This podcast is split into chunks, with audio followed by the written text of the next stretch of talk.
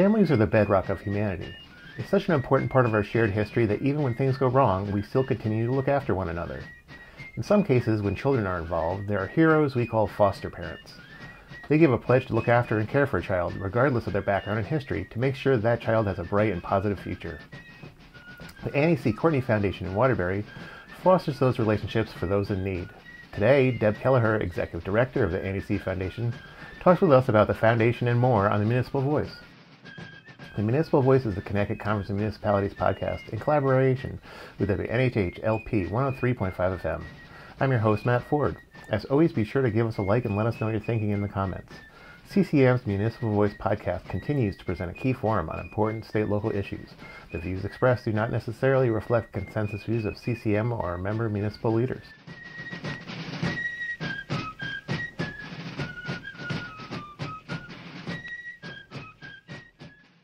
Deb, thanks for joining us this morning.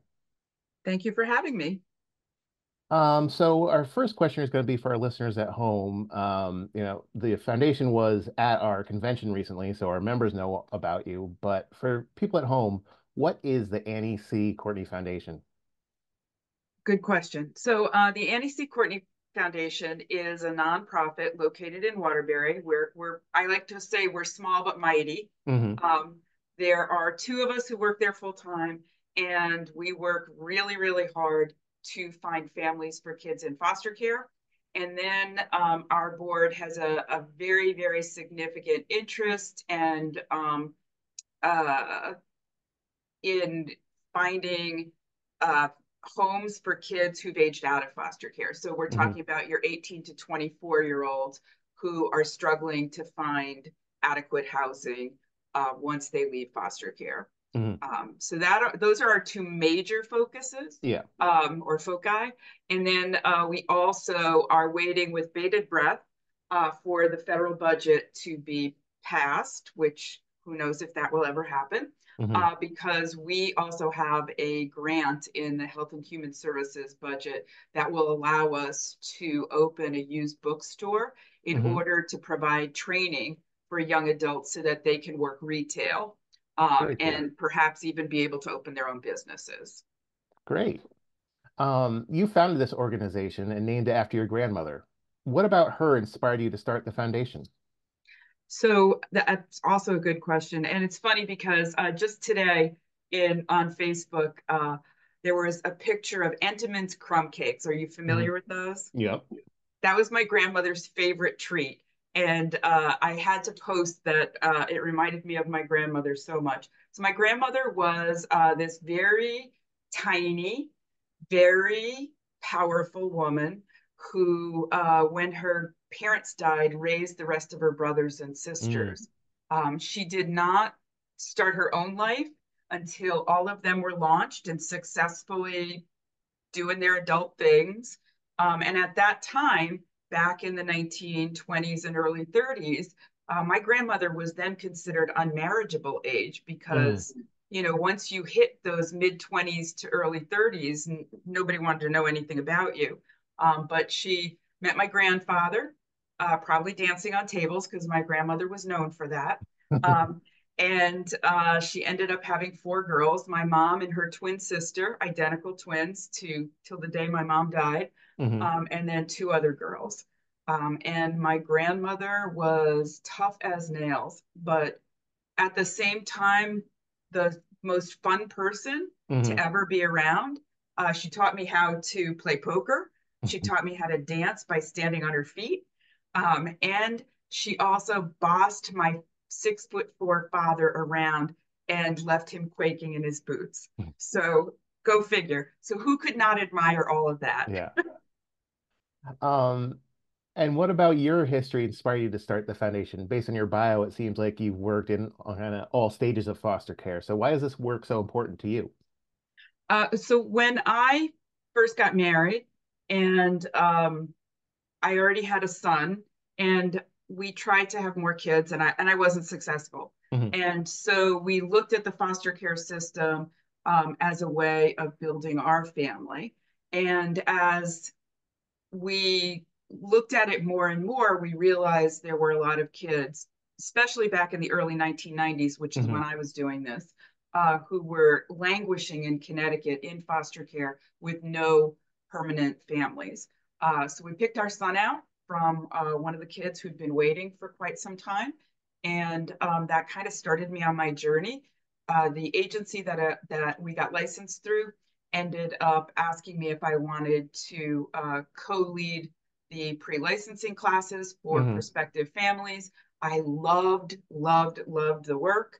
Um, I had always had an interest in like psychology and social work and all of that. Mm-hmm. And so uh, my career goals changed and launched me into uh, working in the foster care world.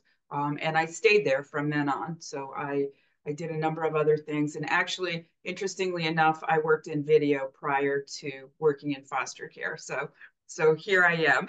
back back you. on video, combining two yeah. worlds. Yeah.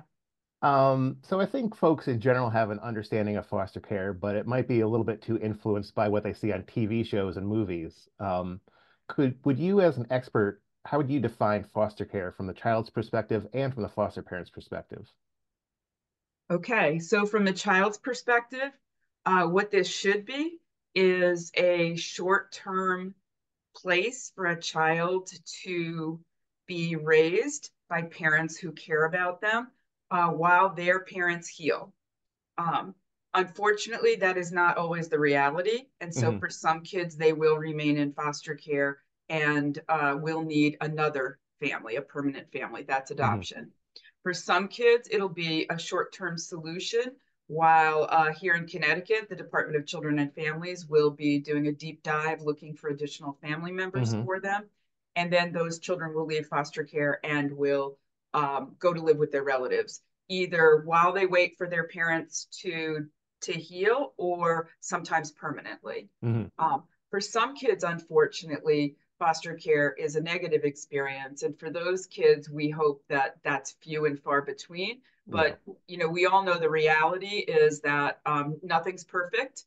Um, our current commissioner, Commissioner Dorantes, has always said to me that uh, foster care was was is is an imperfect solution, but for right now, it's what we've got. And yeah. we always want kids heading back to families. From the foster parent perspective, um, this is a wonderful way to help your community, mm-hmm. a way in which to make sure that kids in your local communities can remain local so that when they are in foster care, um, their parents don't have to travel great distances to see them, mm-hmm. so that they can remain in their home schools and not mm-hmm. have to go to a new school on top of all of their other losses. Um, and it's also an opportunity to really uh, help out another family in your community. Yeah. Um, for some of our foster families, they will end up adopting kids because mm-hmm. uh, they're, the kids won't be able to return home. Uh, but we see less and less of that because Connecticut does a really good job of providing preventive services to mm-hmm. kids mm. and their families in need. Great. Um, how does someone decide to become a foster parent? How does someone know if they're right for foster parentage? Hmm, that's a really good question. I think if you have room in your heart for another child, mm. you have the space, which is part of what we do in our organization is we do that initial interview to help people mm-hmm. determine whether or not this is a good time for them. If you're stable financially and um, you really want to do something um, amazing for your community, this mm-hmm. could be a good choice uh, for you to place your kind of volunteer hours in. Um, yeah. You know, there are a lot of things in this world that people can concentrate on when they want to do good, right? Mm-hmm. There's animals in need, there's um, housing needs, there's going to your church and helping out at your church, there's food insecurity. Foster care is another one of those ways mm-hmm. to help out. And uh, we always are looking for families who who feel called to do this, who feel yeah. like they have that space. And for the people that are interested, how does the Annie C Foundation guide people through that process? So we are um, often your first stop. Mm-hmm. So sometimes you'll meet one of our staff at an event, uh, like the event that you just talked about, um, where uh, our recruiter Tom was uh, at a table. Mm-hmm. And oftentimes that's a first conversation that folks have. And oftentimes, um, so that folks understand this, it doesn't always result in somebody deciding to immediately move forward to become a foster parent. Mm-hmm. We know that people usually need to hear about this multiple times before they make up their minds to do it. So we're okay with somebody approaching us, taking some information, and maybe not moving forward for a year or two, sometimes mm-hmm. even three. Um, there's one person I can I distinctly recall who came into my office, uh, showed me a copy of my business card, and said, "You gave me this nine years ago." Wow. Nine years. Um, so I never want anyone to feel like they're the time is not right for them to at least call us and, and mm-hmm. start a conversation. Um, so then after that, oftentimes people will call us and we'll have an initial conversation where we take some demographic information, mm-hmm. ask some rudimentary questions just to make sure that you know this could be a good time for you mm-hmm. in terms of the rules and regulations and then we'll sign them up for um, an information meeting on zoom um, i conduct those for the state of connecticut about 90 to 95 percent of the time mm-hmm. across the state and then um, that becomes you know your two hour introduction to foster care okay. where uh, probably about 50% of, of the folks will move forward. Okay. Um, so adoption and assistance with adoption is one of the other main services you provide. How is it different and how is it the same uh, as foster care? That's a really good question um, so adoption is never the first plan when kids enter foster care. So mm-hmm. we make that clear to folks that if they're coming to us and their their long-term goal is adoption, that one of the things they should be considering is that over 60% of the kids in Connecticut foster care will go home. Mm-hmm. And so only if they can be on board with the fact that they will be working with biological family to help them meet their goals to have their mm-hmm. kids return home initially um, and that they're okay with maybe the first second maybe even the third child who enters their home going home um, mm-hmm. but eventually a child will be placed with them who will need a permanent home and as long as they're okay with the uncertainty of that this can be a good way for families to build a family mm-hmm. for families who want a sure thing who perhaps have had um, pregnancy loss or long-term inf- infertility where they really don't want um, to risk any more of their hearts mm-hmm. um, then we always recommend to them that they that they go to private adoption agencies mm-hmm. because mm-hmm. this way of building a family is is not um, is not a sure thing and it does result in a lot of folks having to let go of kids that they mm. had hoped would remain with them. Yeah. Um, so your work dovetails with some of the stuff that we've done recently um, when we were inspired by the Dalio Education Report on disconnected youth. Uh, by their figures, nearly 120,000 kids in the state are at some stage of disconnections. And it seems as though one of your organization's goals is to prov provide connections. Um, yes. What is your experience with this connection, and how do you connect with kids, not just putting them, you know, in foster care adoption, but really connecting with them, giving them hope? So that's not really our role. So we don't work directly with the kids because okay. that is what DCF does with their um, their workforce. Um, just so you know, they have um, they've divided their workforce up a bit so that they have uh, uh, staff that are specialists in working with youth and you mm-hmm. do see a lot of that dis- disconnection with youth in foster care because they've experienced a lot of trauma in their lives. And trauma leads to disconnection, as we mm-hmm. know. Um, and um, so they work really hard to give kids a voice. So kids never have no choice. So if mm-hmm. if they cannot return home to their parents, um, DCF is not going to make them um, work through an adoption plan mm-hmm. their voice is considered. And if they say, absolutely not, I do not want to be adopted, then DCF will work with them to to try and open their mind to the possibilities, but ultimately they will respect that youth's yeah. position on that. And for a lot of kids, it's a loyalty issue. Mm. You know, you're you're 14 or 16 years old and you've lived with your parents for most of your life. Yeah. And you have a great deal of loyalty to them, and you know that uh, be, taking on a new name and a new family might be very hurtful to your parents. For kids, mm-hmm. that's a hard thing to do. Yeah. Yeah. You are listening to the Municipal Voice on WNHH 103.5 FM.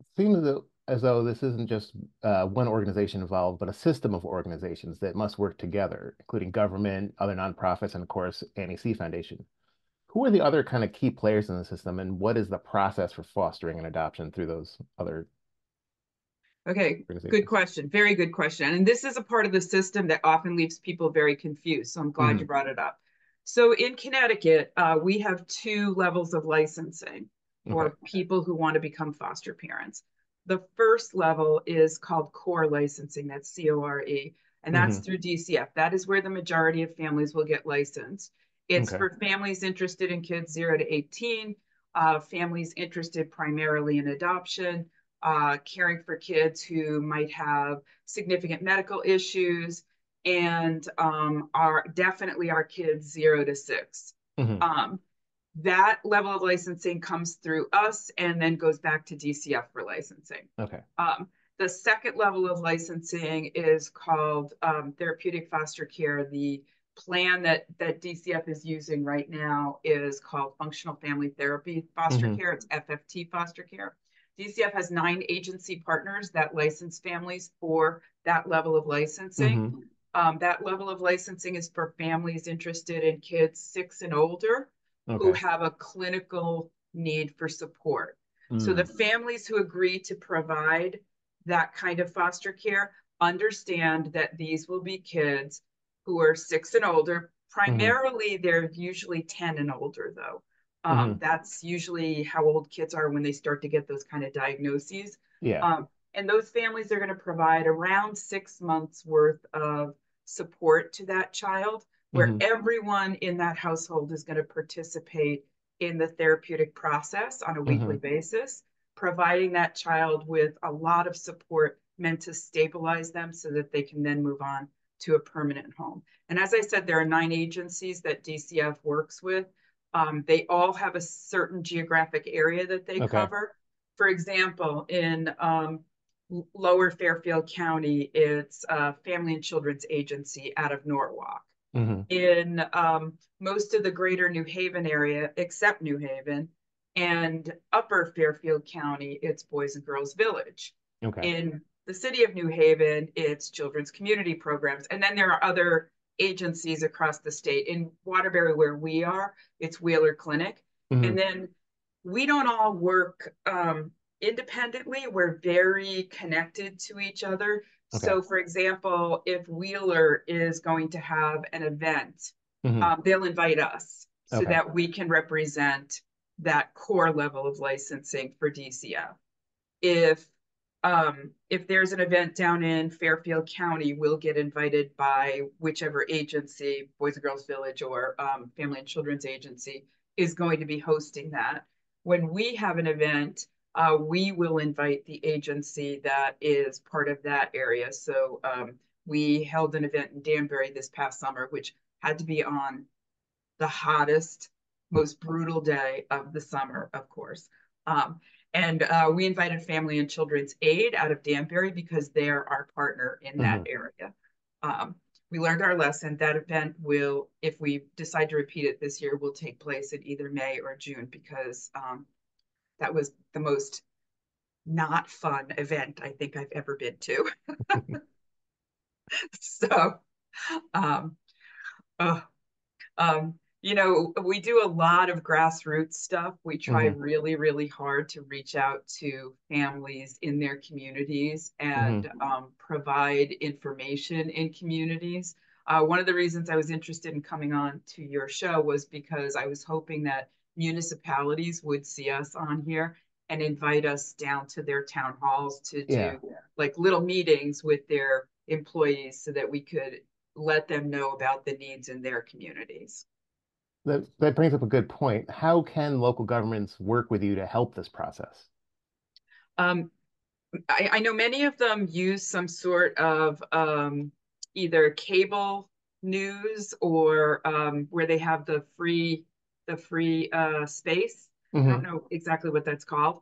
Uh, they can let us put a little blurb up there that lets their staff know and their communities know about the need for foster care. Mm-hmm. Foster care is a very hidden issue in many of our suburbs. Yeah. Um, folks think, oh, not in my community. Nobody ends up in foster care in my community. And that's not true.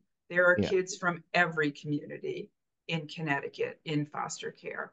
Um, and um, we are always struggling in those suburbs to find more families to mm-hmm. provide foster care. So we're hoping that this will open a door for us to just come in and, and provide information, provide information to the schools. You may not know this, but did you know that if uh, a teacher knows a child in their school and that child has to enter foster care, that DCF will license that teacher for only that child mm-hmm. with no other obligation to take in any other kids. That's very interesting. Yeah, because we prefer kids to go to people who already know and care about them. Mm-hmm. The trauma for the kids is substantially reduced when they don't have to walk through the door of a stranger. Yeah. Um, we talked about working with the government on the zero to 18 year olds, but you also talked about working with older kids, 18 to what do you say, 24. Can you talk a little bit more about yeah. that program and how that got started? Uh, so, um, because I've adopted three kids from foster care, mm-hmm. and um, I and my kids, uh, at least two of them out of my three have um, siblings who uh, one of my kids have two has two siblings who languished in the main foster care system for over mm-hmm. 10 years without uh, a permanent family. Mm-hmm. Both boys, uh, both separated from each other for those 10 years before they were finally adopted into a family. And then my one of my other kids ha- is one of 5 mm-hmm. and um, he has siblings who were taken in by family members. He has um, siblings who were adopted unsuccessfully, uh, mm-hmm. not from any fault of the child. Um, and he has one brother who aged out of foster care after spending um, about 10 years in foster care mm-hmm. and then um, went almost immediately into homelessness um, and then made some serious errors in judgment and uh, is now in prison okay. and that's where my interest has come from um, is looking at the trajectory of that child mm-hmm. into the life that they now have that is was totally avoidable had we been able to provide more mm-hmm. for that child as they were aging out of foster care and hitting adulthood. So um, that was part of our, our impetus for starting mm-hmm. the agency was to look at that age group very carefully and see what we could do, which is why we're working on the housing. Yeah. So um, we are we are um, every day I check Zillow. um, it's my new hobby. And uh, we're praying that the mortgage rates go down because right now we've um, raised some of the money for mm-hmm. housing, mm-hmm. but that's one of our key issues is housing because if you are not stably housed, mm-hmm. it's hard to think about any of the other parts of your life that need work, right? If you don't know where you're going to lay your head tonight, does it really matter if you don't have a job? Mm-hmm. Um, so we are working on providing housing for kids, um, and uh, we have a, our uh, first annual dinner fundraiser coming up where we're hoping to raise what we need, the rest of what we need to purchase our first multifamily home wow. in the greater Waterbury area. Um, and then um, that's the same thing for the bookstore. Uh, the mm-hmm. reason that we are so interested in opening the bookstore is um, because young people need a safe place to learn how to be good employees. Mm-hmm for many of our kids, they make significant errors that cause them to get fired. Mm-hmm. And our place will not be something like that. So if you yeah. uh, speak rudely to you as the customer walking in mm-hmm. the door and you come to me and you complain, that's not going to result in that young person being fired. It's mm-hmm. going to result in us working with them to help them to understand how to be able to work better yeah. um, with the public. So that's the kind of thing that we feel is necessary for our kids is to have that kind of safety where you can make big mistakes and mm-hmm. um, be able to move forward from them rather than to be so set back that uh, you feel hopeless. Yeah. That's great. Um, yeah, besides which, who doesn't like to get a good used book at a good deal? Exactly. Used bookstores are good stuff. Um, so I guess wrapping it up, one of our final questions that we always ask guests in the municipal voice is, are you optimistic about the future with, you know, part of your work being with children who, as we know, are the future? Do you feel optimistic for them? I do. Um, here in Connecticut, we have done a lot of work in prevention. It's mm-hmm. actually one of my favorite parts of the work is to work with um, teams who go out and um, do preventive work to prevent kids from coming into foster care. Mm-hmm. Um, and we do a lot of that work very successfully here in Connecticut. We get better at it every single year. Mm-hmm. Um, we are, and we see less and fewer and fewer kids coming into the foster care system. We've gone down from over 5,000 kids about 12 years ago to mm-hmm. only about 3,000 kids now. Wow. So we are slowly making our way to a space where um, we identify issues that families are having earlier mm-hmm. so that parents don't ever lose their kids, so that we can provide supports to parents while kids are in the community. And that is ultimately the goal, right? Mm-hmm. So that every family is safe and supported and successful and kids feel loved from the day they're born. Great. And uh, last question uh, for people listening at home, where can they find information to help? Great.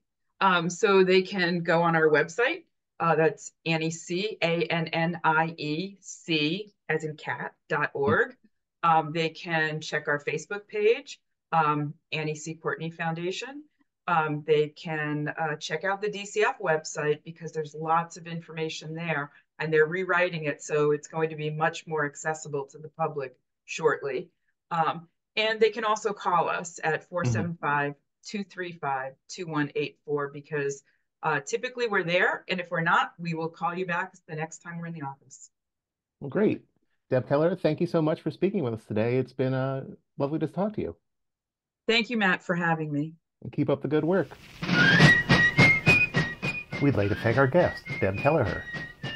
The Municipal Voice is a co-production by CCM and WNHH 103.5 FM.